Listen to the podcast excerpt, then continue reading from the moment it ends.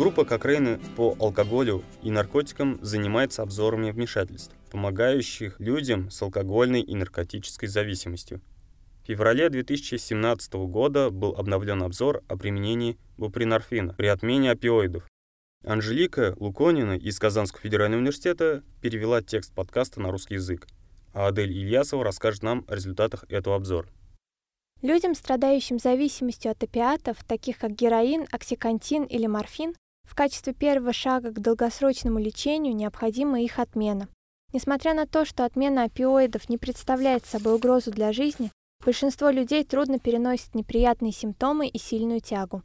Подходы к ведению таких пациентов при отмене опиоидов включают использование неопиоидных лекарств для уменьшения симптомов отмены или применение опиоидных лекарств для подавления синдрома отмены с постепенным снижением доз в течение короткого периода времени. Авторы обзора изучили применение бупринорфина при отмене опиоидов.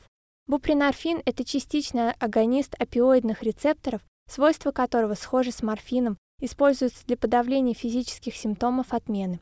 Авторы обнаружили 26 исследований, отвечающих критериям этого обзора. В более чем половине исследований э, бупринорфин сравнивали с клонидином или лофексидином, то есть основными неопиоидными лекарствами, которые используются при отмене опиоидов.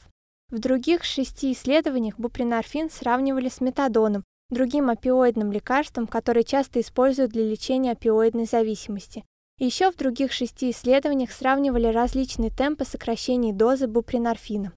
Доказательства умеренного качества из 14 испытаний, в которых бупринорфин сравнивали с клонидином или лофексидином, показали, что бупринорфин был более эффективным в отношении тяжести периода отмены, длительности лечения при отмене опиоидов и вероятности завершения лечения. Результаты позволяют предположить, что на каждых четырех человек, пролеченных бупринорфином, можно ожидать на одного человека больше завершившего лечения, чем при использовании клонидина или лофексидина. Бупринорфин и метадон показали равную эффективность при отмене опиоидов, но данные были ограничены. Оба лекарства были также эффективны при более долгосрочной заместительной терапии, если достижение абстиненции было проблематичным. И, наконец, на основе имеющихся доказательств пока не представляется возможность сделать какие-либо выводы о сравнительной эффективности различных темпов сокращения дозы бупринорфина.